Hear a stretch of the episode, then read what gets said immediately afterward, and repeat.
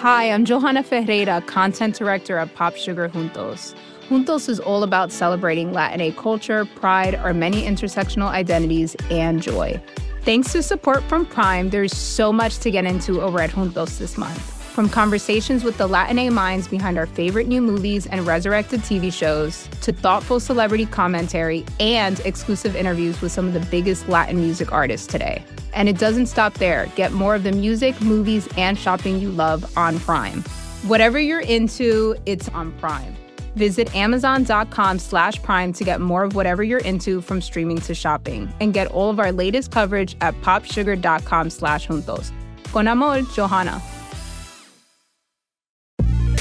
From pesos to pounds, euros to yen, Wise can help you manage your money in different currencies. With Wise, you can send money to your cousin in Australia with ease, travel internationally without having to brave an airport currency exchange desk, and take away the guesswork that goes along with converting currencies. Wise lets you send and spend money worldwide at the real time mid market exchange rate, all without any hidden fees. Join 16 million customers already using Wise worldwide. To learn more about how a Wise account could work for you, download the app or visit wise.com. That's wise, W I S E dot com. Wise.com. Hey, it's Sean Illing.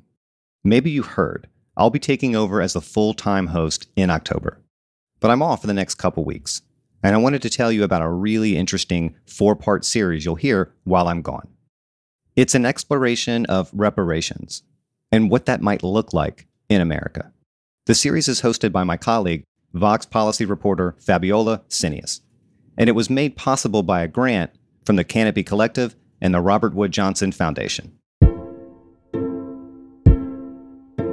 I'm Fabiola Cineas. I write for Vox about race and policy. And today, I'm your host for a special series on Vox Conversations.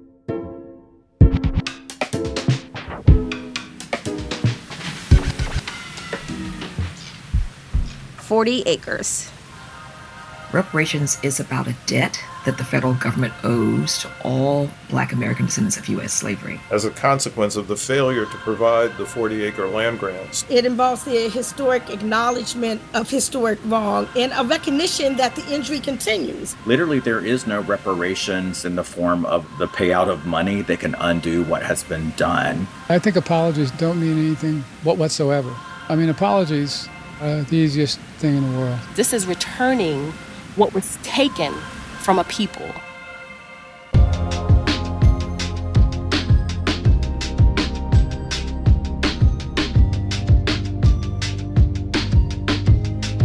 Over the next couple of weeks, we'll explore why the conversation about reparations for black people has reignited over the past few years, and if a federal reparations program is a policy proposal whose time has finally come. We'll explore what reparations are and why countless thinkers and activists have called on the government to produce them since the end of slavery. Many people point to the nearly 100 years of Jim Crow and ongoing discrimination as further evidence that a program of compensatory redress is necessary. We'll examine what a reparations program could look like, including who would get them, and how the government would finance it. We'll take a look at some examples of reparatory justice already underway in the United States.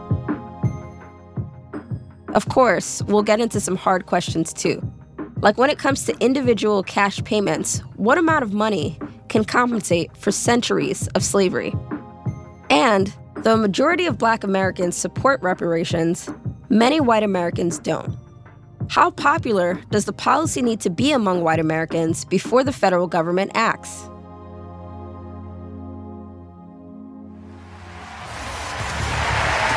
Welcome back to the CNN Democratic presidential debate live from Detroit. Reparations became a campaign issue during the 2020 election cycle.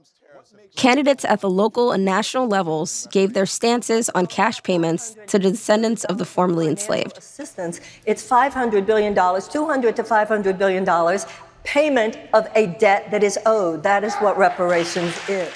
Presidential candidate Marianne Williamson went as far as outlining a specific plan, while others, including Bernie Sanders, faced criticism for rejecting the idea outright. Senator Sanders, you don't think cash payments are the best way to address this issue, but according to a new Gallup poll, 73% of African Americans are in favor of cash payments to black Americans who are descendants of slaves.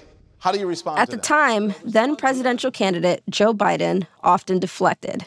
The truth of the matter is, the, I've, from the time I've gotten involved, I've been trying to do things that deal with the systemic racism that still exists.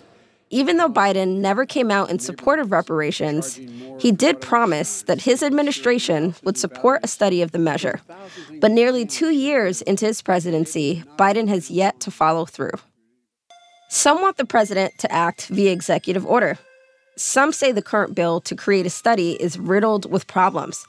And others strongly doubt that reparations would be helpful for Black Americans at all. It's a lot to grapple with, and we're here to have those hard conversations. In this first episode, we talk about the renewed case for reparations. Some advocates say that racial disparities in income, wealth, health outcomes, education, and home ownership can be traced from slavery to the present day. And the killings of unarmed black Americans like Breonna Taylor, George Floyd, and Ahmaud Arbery launched the start of a new reckoning. To explore all this, I sat down with Nkechi Taifa. Nkechi is an attorney, activist, and educator and has advocated for reparations for decades.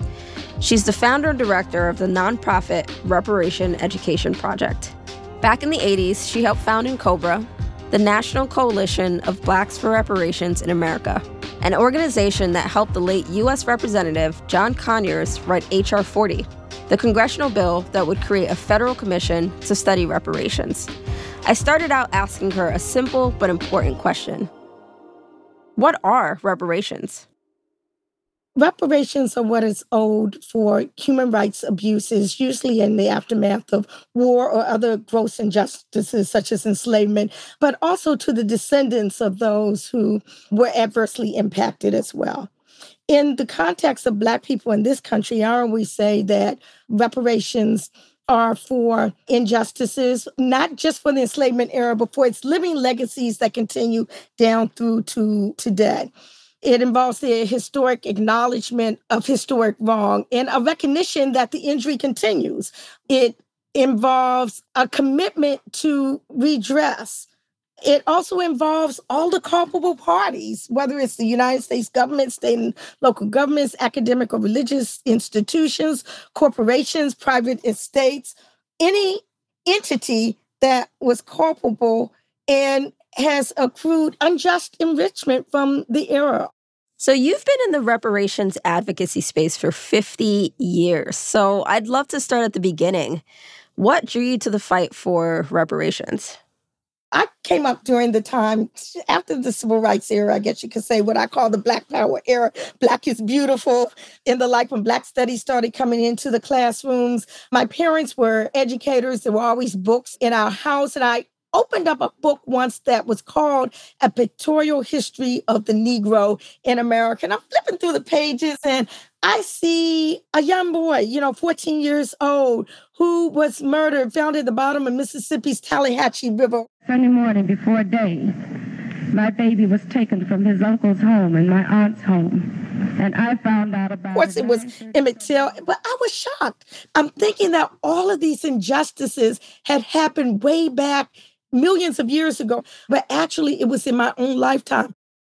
So I'm a teenager now and being mesmerized by the Black Panther Party. and I used to go down to the office, which at that time was down the street from Howard University. And I used to help sell their newspapers on the streets of Washington, D.C. every uh, Saturday. First of all, let me just be clear I was never a Panther. Okay. I always say I just loved sitting on the lap of that fine brother who was supposed to be pulling security in the front office. but I would go with them every Saturday downtown and sell their papers. And one very hot Saturday, I just was tired and I just sat down on the curb and I actually opened up the paper and I'm mm. flipping through and I'm, I come upon their 10 point program what we want, what we believe. One, we want freedom. We want power to determine the destiny of our own black communities. Two, we want full employment for our people. And point number three always stood out in my mind. We want an end to the robbery of the black community by the white racist businessman.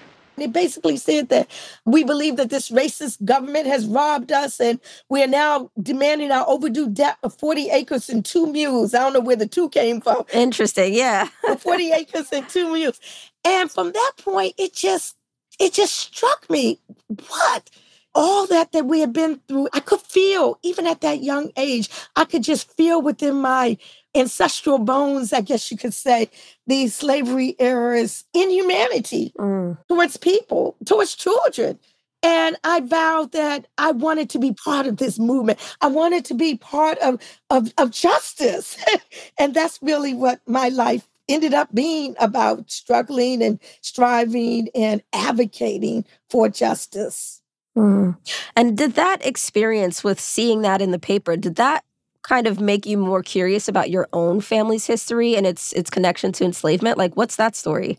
One of the things I found is that a lot of times folks don't like to talk about the past. Yeah. So I remember as a young person, I would ask my mommy, I said, Well, what was it like to ride in the back of the bus? And she said, Well, Needy, you know, I didn't ride in back of the bus. I was from New York and they didn't have that up there. And it's like, always wanted to kind of divorce yeah. from the reality of what was going on and what was happening. So I'm like, like pulling teeth, trying to get information out of my mother about what life was like under Jim Crow. I mean, I grew up under it, but I grew up in DC right. and I was sheltered. There was this amusement park in DC called Glen Echo, and I wanted to go to Glen Echo. I didn't understand why we could not go to this amusement park. You know, no one said, well, it was segregated or, you know, there were issues uh, involved with that. It's like we have to stumble upon, unfortunately, the reality of our history. And I just did not want youth who came after me to have to stumble upon our history. So, was there a point when your family did finally sit you down and your mom was like, I'm from New York? Did she tell you about her ancestors? Like, did they migrate from somewhere to be in New York? So, I will say, I honestly found out things piecemeal. My mother's family is from New York. Her parents were island immigrants from St. Kitts, came in the like the late 1800s. Wow. I did not know. It was only recently, within the past couple of years, that I found out that my grandfather was part of the Marcus Garvey movement, the Universal Negro Improvement Association. I all I knew that my uncle would talk about Garvey a lot, but I didn't know that he was a young boy following around his father, my grandfather, who was an actual part of the Garvey movement. My mother didn't talk about any of this. Mm. And you talk about how reparations back then, when we think about like the Black Power movement, reparations was this radical term back then. It was something that was fringe that people didn't really say that often. So, can you explain what that was like for reparations to be this radical and fringe term? Reparations was radical and fringe, but it was on the platform of just about any and every organization that was dealing with Black folk back then in the 60s and 70s. The Nation of Islam had their uh, program. They talked about reparations. They talked about no taxation as long as we're deprived of equal justice. The Republic of New Africa had it within its Declaration of Independence. We claim no rights from the United States other than those rights belonging to human beings anywhere in the world, and these include the right to damages, reparations due us. Even Martin Luther King, come on now, he talked about coming to Washington to cash that check. I mean, it was little bit more behind that than just yeah. rhetoric. It became mainstream with the organization that I was a founder of in 1987, the National Coalition of Blacks for Reparations in America. Yeah. Can you take us back to 1987? And you helped found N'COBRA that year. So, what was that like? Like, who was coming together and what was the impetus behind that? I was involved with one formation in particular called the Republic of New Africa. And I also had recently become a lawyer at that time. Mm. And I was part of an organization called the National Conference of Black Lawyers. In 1987, the National Conference of Black Lawyers called a convening at Harvard Law School to ask the question about reparations, about whether a constitutional amendment was necessary to effectuate a reparations.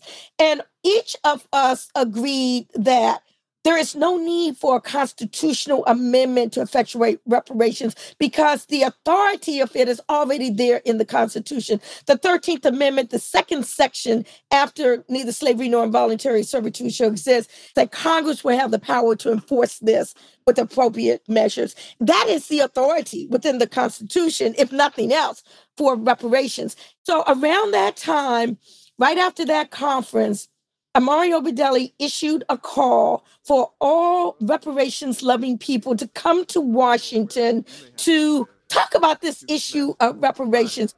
They decided that we would try to call together black people from across this country to see if we could form a coalition that was not just land based nationalists like myself, but that spread out to the sororities and the fraternities, the churches, that spread out to all groups. What we wanted to do was to take it out of the fringes and mainstream the reparations movement, make reparations a household word and term. And people came from all over to strategize. Around this time was the same time that there were discussions and debates going on in Congress with respect to the Japanese American Reparations Bill, mm. which ultimately passed in 1988. Thank you all very much members of Congress and distinguished guests, my fellow Americans, we gather here today to right a grave wrong. So the organization that was formed in 1987 was N'COBRA, the National Coalition of Blacks for Reparations in America. And yes, it was heavily dominated by the French, yeah. and, you know, the revolutionary yeah. black nationalists and all like that. But it also had the lawyers, professional organizations, the National Association of uh, uh, Black Social Workers and Black political scientists and the NAACP, religious organizations, fraternities and sororities. All of these groups flocked together. And it was like a perfect storm because we had this bill that had just been passed. So there was a precedent for reparations. Congressman John Conyers called us together and said, look, let's strategize on how we can do what was done using as a model from the Japanese American reparations bill and wield it to our own benefits.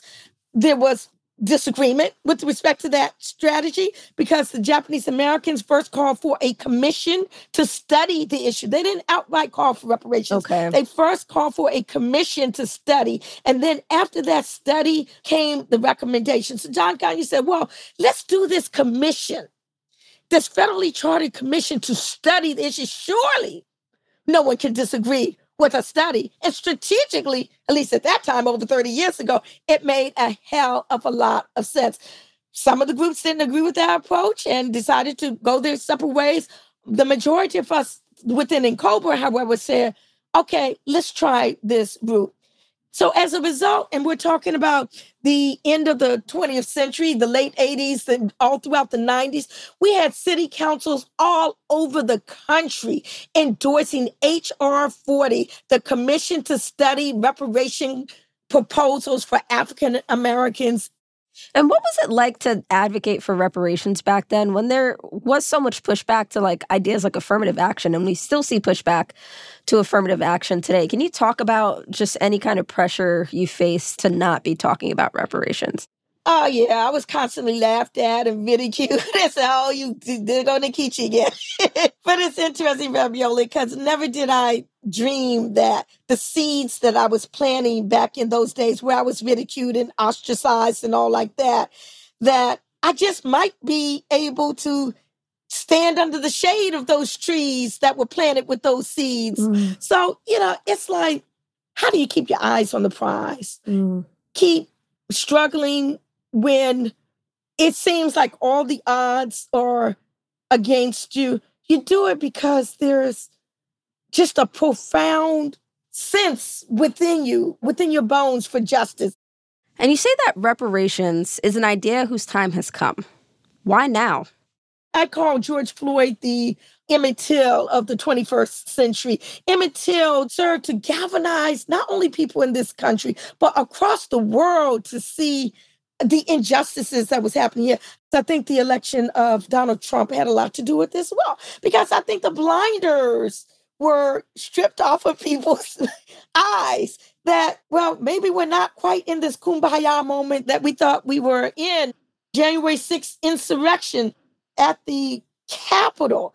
I mean, people saw raw, naked violence Mm-mm. by white people who seem to have the same, like a continuous strand from the mentalities from the past. And I think masses of Black people are waking up and saying, well, reparations needs to be part of this mix as well. This is now an issue whose time has come.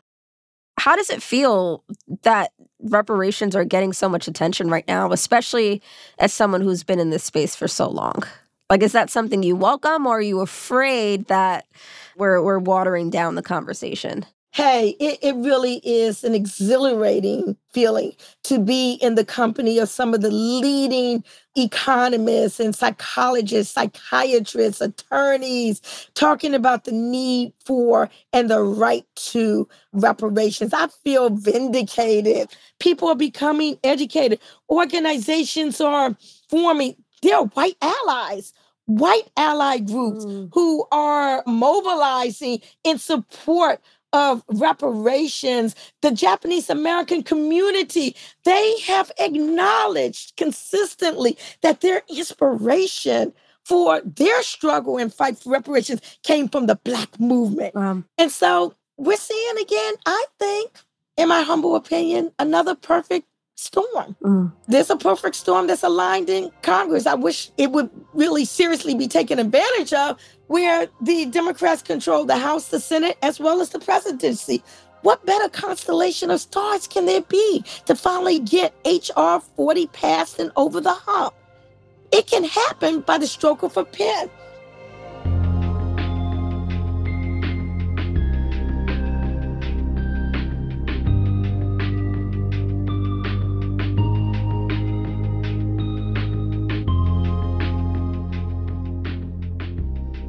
Next, we'll dive into the long history of the reparations movement.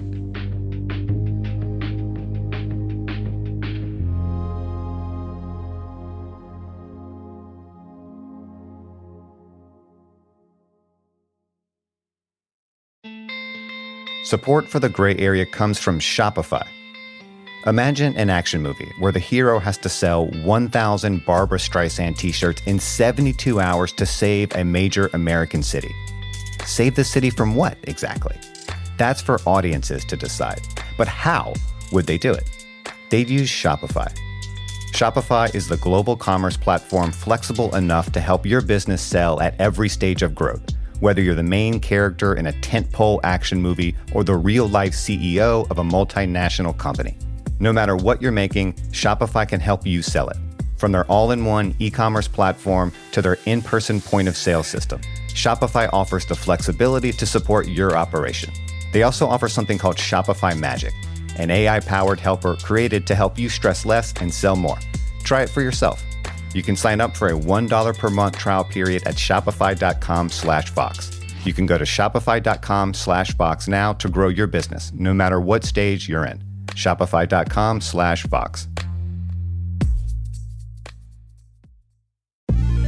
Wise is the app that makes using different currencies easy. Need to send dollars to your cousin in Bali fast? Getting paid in another currency and don't want to lose out because of inflated exchange rates? Want travel money without having to slog through the currency exchange kiosk? Then Wise might just be your answer. From pesos to pounds, euros to yen, Wise takes the guesswork out of converting currencies. You can send and spend money worldwide at the real time mid market exchange rate with no markups and no hidden fees. In 2023, people sent over $100 billion worldwide with Wise. What's more, over half of those transfers got to their destination in less time than it takes to listen to this ad. Whether you're traveling, sending money abroad, or doing business, let Wise help you manage your money in different currencies with ease. Join 16 million customers already using Wise worldwide. To learn more about how a Wise account could work for you, download the app or visit wise.com. That's wise, W I S E.com. Wise.com.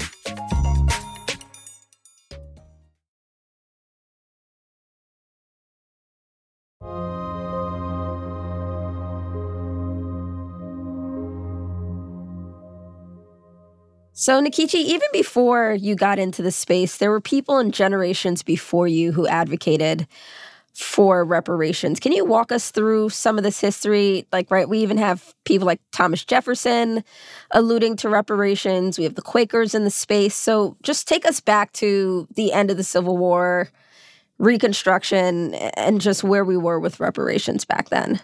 Okay, so right after the end of the Civil War, actually near the end, General Sherman sat down with a group of Black ministers in the South and said, What is it that you want? And unquestionably, each of them said that they wanted land. And that is where the genesis of the 40 acres came from. And he asked them another question. He said, Well, do you want to stay amongst us, amongst the white folks? And almost to all but one, I think, said, No, we want to go off to ourselves and develop our own and till our land because they knew what the terror that they had been under. And they weren't ready to uh, just say, well, we're going to just kumbaya and join all in.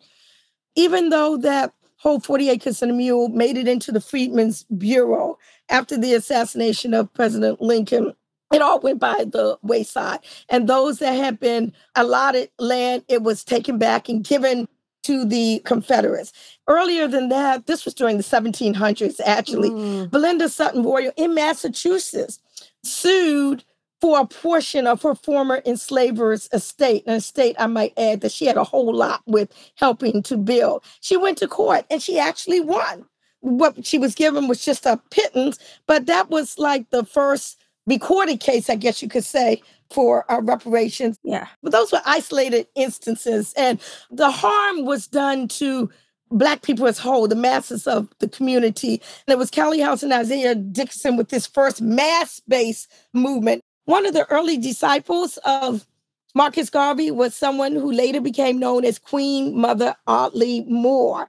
I was asking for $200 billion for the injury that we have received the injury as, as a result of our enslavement.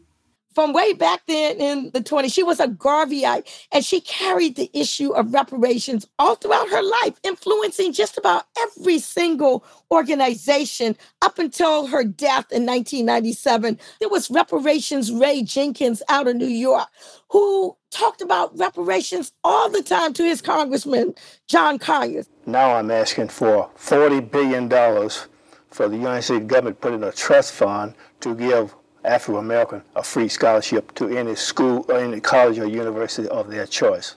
There's never been a time when Black people did not call for reparations, call for reparatory justice. It's only now, though, that the masses of people, I guess you could say, have caught on to the issue. After the end of the enslavement period, you know, black people were really talking about human rights.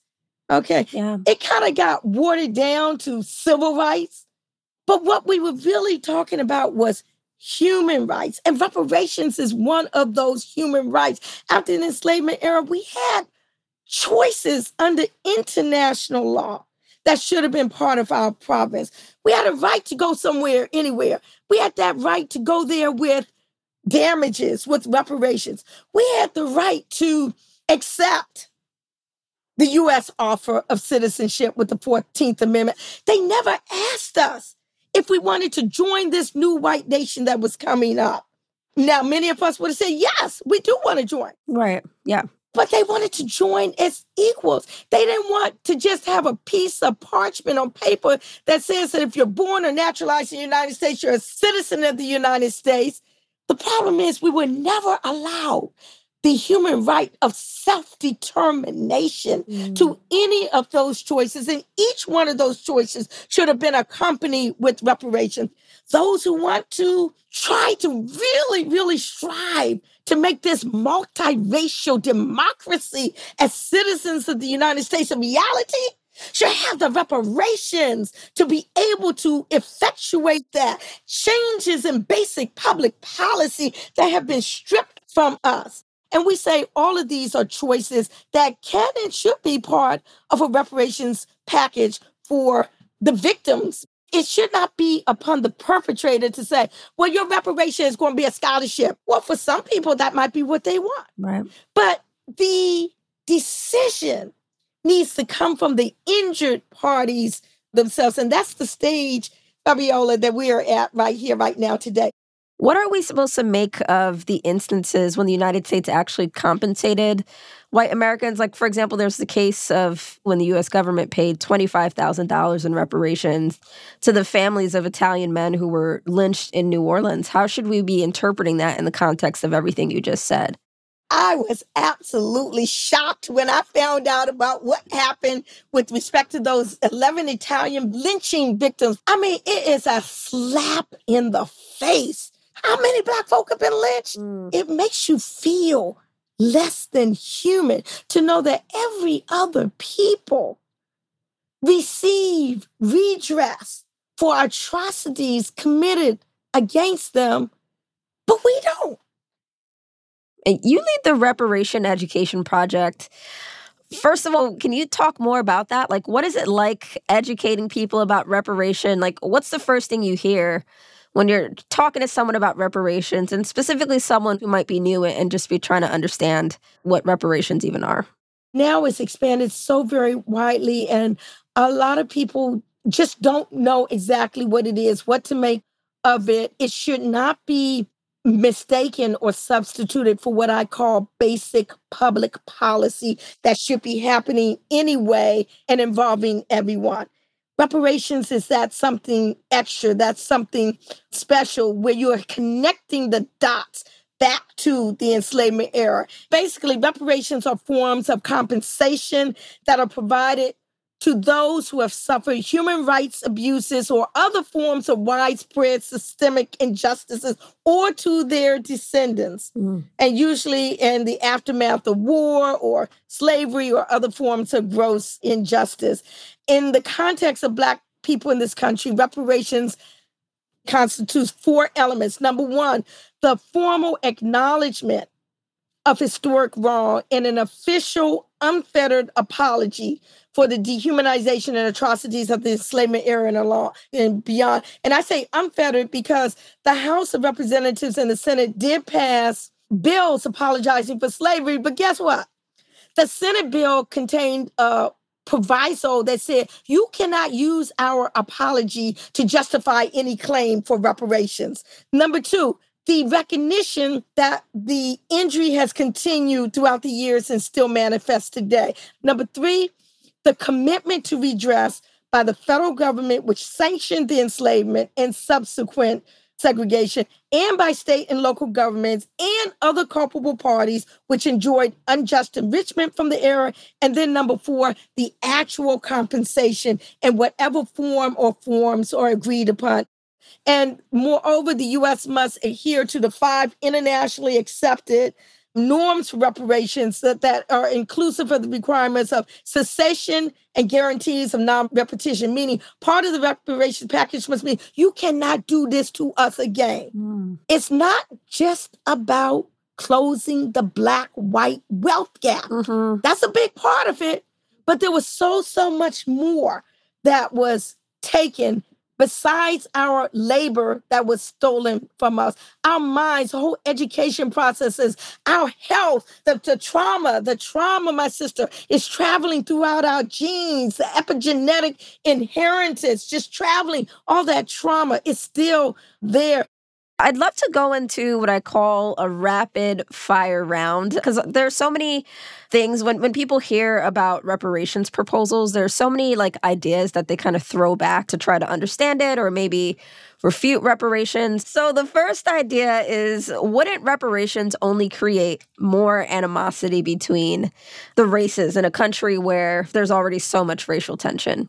More animosities. There's already animosities without reparations. I think reparations will be a healing uh, modality. But again, education has a lot to do with it. We don't have no reparations, and we see what happened on January 6th. Mm. Okay. We don't have no reparations, and we see the masses of people who voted for Trump. I mean, how much more worse can it be? I think with reparations, we can be about the necessary task of rectifying these issues that have remained unsolved and uncorrected since the end of the Civil War. So, next idea is that reparations would compel groups of people who had nothing to do with slavery to foot the bill. For example, groups who immigrated to the United States well after slavery was over. I had absolutely nothing to do with the incarceration of Japanese Americans during World War II, yet my tax dollars helped to pay that reparations bill. White people, regardless of when they arrived in this country, might not have had anything to do with the enslavement era, might not have participated in redlining, might never have lynched anyone. In fact, hopefully, most of them had never lynched anyone. But they benefit from a society, a state, a social structure which is governed by what we call white supremacy. Just as a basis on the color of their skin, they are benefiting. And so, regardless of when they arrived or regardless of their guilt or innocence, the debt is due. And I've heard Mitch McConnell say this one. Yeah, I, I don't think reparations for something that happened 150 years ago for whom none of us currently living are responsible is a good idea. Uh, we tried to deal with our original sin of slavery by fighting a civil war, by passing landmark civil rights legislation. Uh, we elected an African American president. I think we're always a work in progress in this country, uh, but no one currently alive was responsible for that. Hasn't America already paid its debt for slavery by waging the Civil War? Like, didn't we already shed blood? And by electing Barack Obama, right? right, and by by having a the first black president of the United States. Yeah, Mitch McConnell needs to come clean about his own ancestry. His grandparents on both sides, maternal and paternal, were slaveholders. We all stand on the shoulders of those who came before us. Though the present generation of whites may be innocent of what their forefathers and their foremothers did, again, they benefit from this white supremacist country. They benefit from all of the benefits that are accrued Another one. Why should Black people get reparations when there are so many other groups in the country who would have strong claims for reparations, but they're not even asking for much right now? Each group determines their own course for their healing. The Japanese Americans received reparations pursuant to the Civil Liberties Act of 1988. We talked about the families of those 11 Italian lynching victims, and it goes on. I will say that all oppressed peoples need to be allies. And one group does not need and should not be pitted against the other group. And what about the argument that the reparations that were paid to Holocaust victims or to survivors of Japanese internment, they were paid directly to the people who were harmed or to their immediate family. So that means that these cases aren't exactly precedent for reparations for black people since slavery was so many generations ago. Yeah, well, it's not the fault of black folk that we're generations later. Society should not be able to benefit for their unjustness in not rectifying this sooner. And as such, the remedy should not be eradicated as a result of that.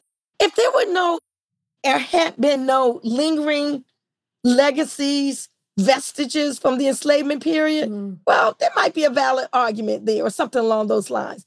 But there is a direct line between what happened then and what is happening now today in every aspect of life, from education to economics to health to the criminal punishment system, just direct linkages. And finally, what about the idea that reparations would just be too hard? It would be impossible to figure out who should get them. It's too complicated. Let's just focus on social policy that can kind of address inequities? So, one of the things I've seen is that this country doesn't seem to have a problem with allocating resources where there have been injustices. When COVID hit, oh my goodness, in record time, there were processes for dealing with that financially. I mean, everybody got some kind of check in the mail. Right. I'm just saying, as a result of that. And so, if this is a situation that had been rectified in the past, we wouldn't be facing what we are facing today. And I submit, no, it would not be an insurmountable job. This is why these study commissions are so very important to study the issues and determine the best way to just make it happen. It can be done. It's been done and it's happened in the past. There's no reason why it should not happen now.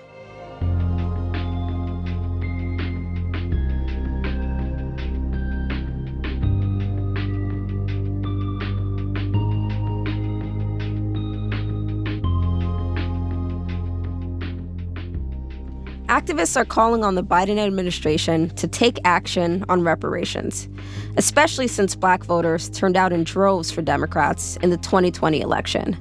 Coming up, where does that coalition stand now?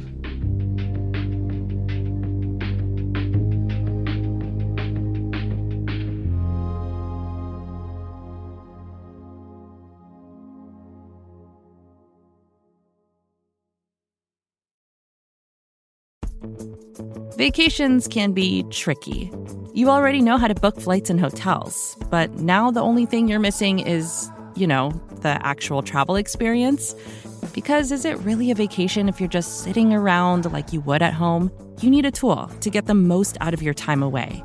That's where Viator steps in. You can book guided tours, activities, excursions, and more in one place to make your trip truly unforgettable. Viator has over 300,000 travel experiences to choose from. Everything from simple tours to extreme adventures and all the niche, interesting stuff in between.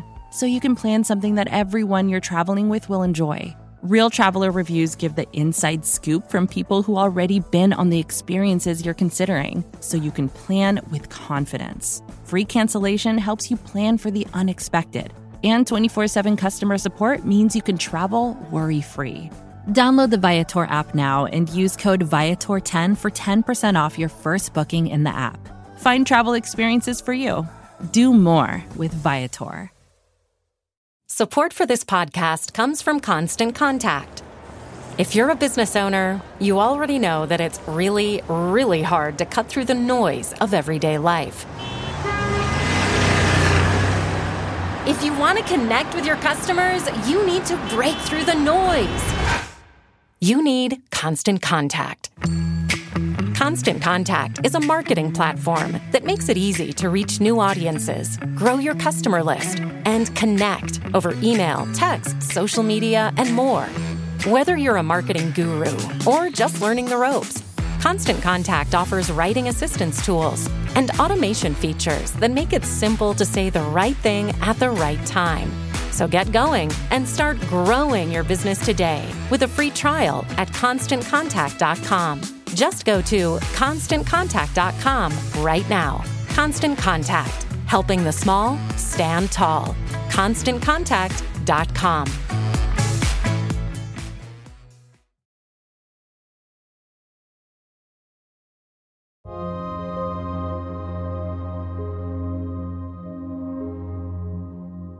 In the spring, a diverse coalition of activists sent a letter to Joe Biden saying that he should create a task force to study reparations by executive action. The deadline that the group demanded was Juneteenth, 2022. Sadly, the White House did not respond. What do you make of that? Well, I sure hope that he does do that. And I am chagrined that it did not happen by Juneteenth or even before that, which is what we had very, very strongly requested there was a strategic reason as to that date of Juneteenth. It's because we're coming up now close to the midterm elections. Joe Biden should know that he would not even be in office today would it not have been for Black people. It is my hope that it will still happen. If not, we are in jeopardy or squandering this very historic moment that we find ourselves in now where the presidency, the House, and the Senate are all controlled by the Democrats. So, not to take the bull by the horns and take advantage of this situation right here, right now, where we have more co sponsors of the federally chartered bill to create this commission for reparations that we have ever had in history.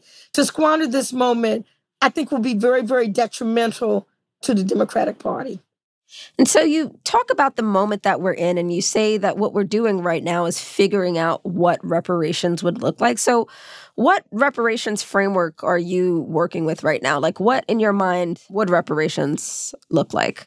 Well, you know, I always used to say this is the province of the commission, bring all the experts together and all like that. But that train is already gone because California is in the process right now. Evanston, Illinois has already started cutting checks for their housing issues. Oh, Fabio, I never really thought that this moment would come. So I had not really given it a whole lot of thought. Back then, when I was young, we used to just talk about money, just cash. My analysis has matured very much since that time. There is no amount, none, no amount of financial or any other sort of resources that will ever wholly pay for what Black people have gone through in this country. Yeah, scholarships can be part of it. The erection of monuments and museums can be part of it. Truthful textbooks can be a part of it. I mean, affirmative action could have been a form of reparations, actually, mm. uh, but then it was opened up to any and everybody and was watered down and diluted and all of those things. I mean, there's a lot of forms in which it can come. It can be pardons for political prisoners, those who resisted the COINTELPRO from the 60s and 70s. That's the FBI's secret illegal program to disrupt and destroy the Black movement. There's so many corporations and companies out there that made their wealth on the backs of enslaved persons, Aetna, New York Life, financial giants, banks, all of the above. They need to put up money. Religious institutions who sold slaves. Georgetown University stands today as a result of such a sale. So we're talking about federal government, state and local governments, academic institutions, religious institutions, private estates. All of these are culpable parties that should share in what the remedies would be once we determine and say it should be this. But I don't think it should just be one thing. Mm.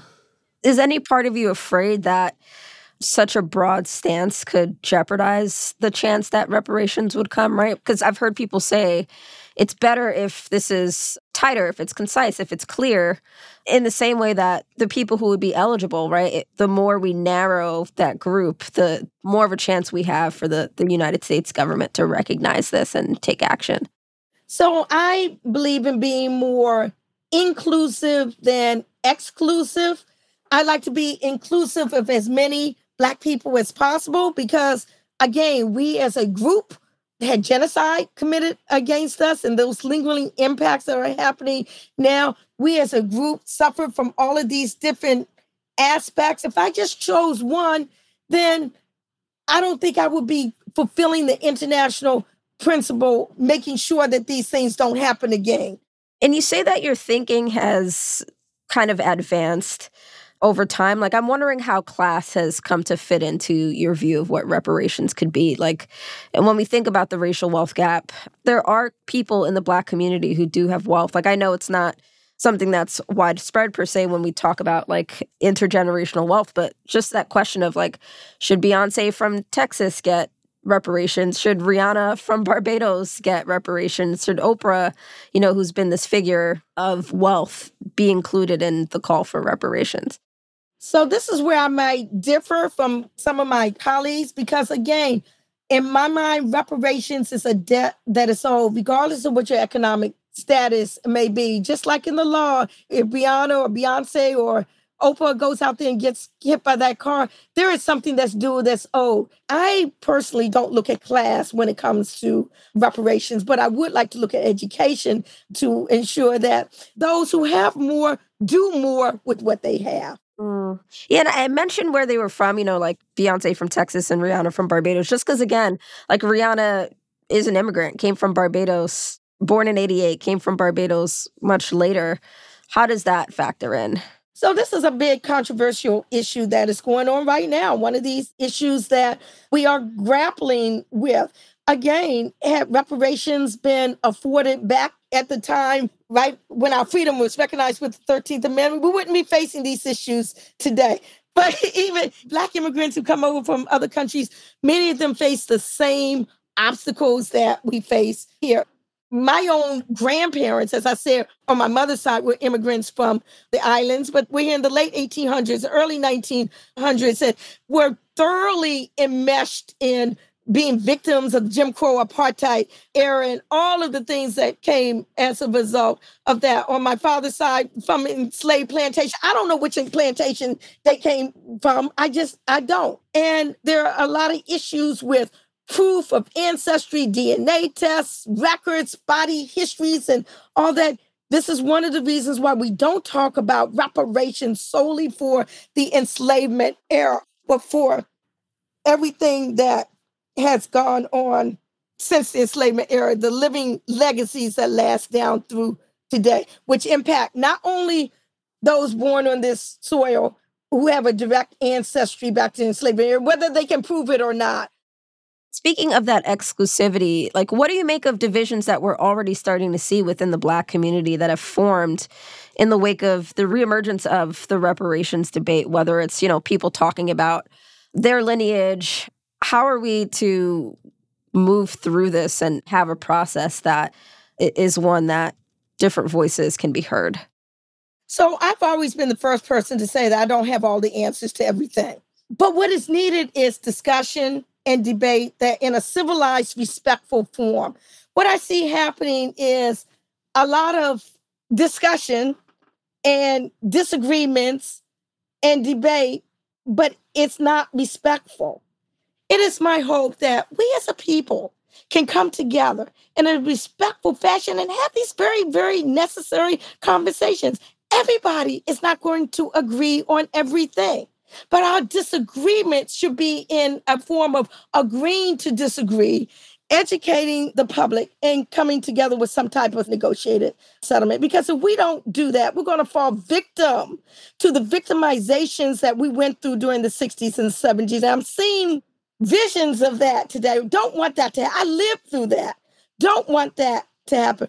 Another online phenomenon that I've observed is in the wake of the racial reckoning, or as I like to say, the racial reckoning that wasn't of 2020, we saw a lot of black people online saying, hey, if you, you know, care about justice, like send me some money to my Cash App. Here's my Venmo. And they'd be like, hashtag reparations, like, you know, sending this money. This is reparations. So, how do you feel about that? Like, reparations being so online right now. Does that belittle the call for reparations? People just saying, send $20 to my Cash App. Um, so, again, in, in my humble opinion, reparations are the province of government, of institutions, of corporations, and of private estates as well. I don't call individual cash apping reparations. I'm not saying they shouldn't do it. I mean, you know, if it makes white folk feel good, but that's not reparation. What they need to be doing is calling upon their elected officials to do this on a statewide basis, on a federal basis, on a local community, city council type basis, as opposed to individual efforts. Let's say we do in our lifetimes get to a point where the US government hears Black people out, hears out the activists who are pushing for reparations, and cash payments are doled out.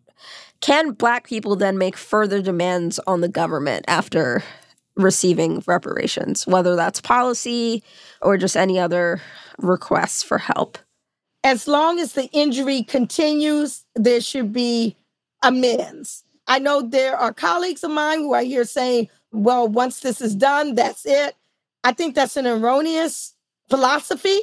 If the injury and harm repeats and continues, then the requirement for redress must continue as well. Mm. So you have so much energy, Nkechi. What keeps you going? What keeps you hopeful that you'll see reparations in your lifetime? Everything that's going on today leaves me very, very hopeful that it will, in fact, happen in my lifetime. And if not in my lifetime, the seeds have not only been sown, but they have sprouting and they're growing and developing. And I'm confident that there will be a national reckoning of race in America, and that reckoning will not be complete until there is reparatory justice. So I would like to make sure that my ancestors, those whose feet I sat under, whose visions and deeds have basically been swept under the rug, that those caskets are open. Queen Mother Audley Moore, Callie House, Imari Obadele, Chokwe Lumumba, all of these people, Reparations Ray Jenkins, who talked about, taught, struggled tirelessly for issues, including reparations, that their names and deeds are uplifted. That's why I say it's not just about a check that an individual does, it's institutions and policies and all of those things. I'm in brainstorming processes right now in terms of just what an appropriate, adequate, and respectful reparations package can and should look like for as many Black people as possible. Nkechi, thank you so much for being with us today. All right. Thank you so very much for having me, Fabiola.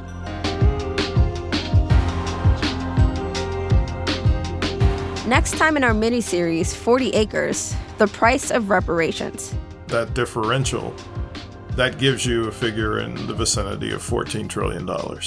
I talked with scholars William Sandy Darity and Kirsten Mullen about how much reparations would cost, who would get them, and just how exactly the government could afford such a big check.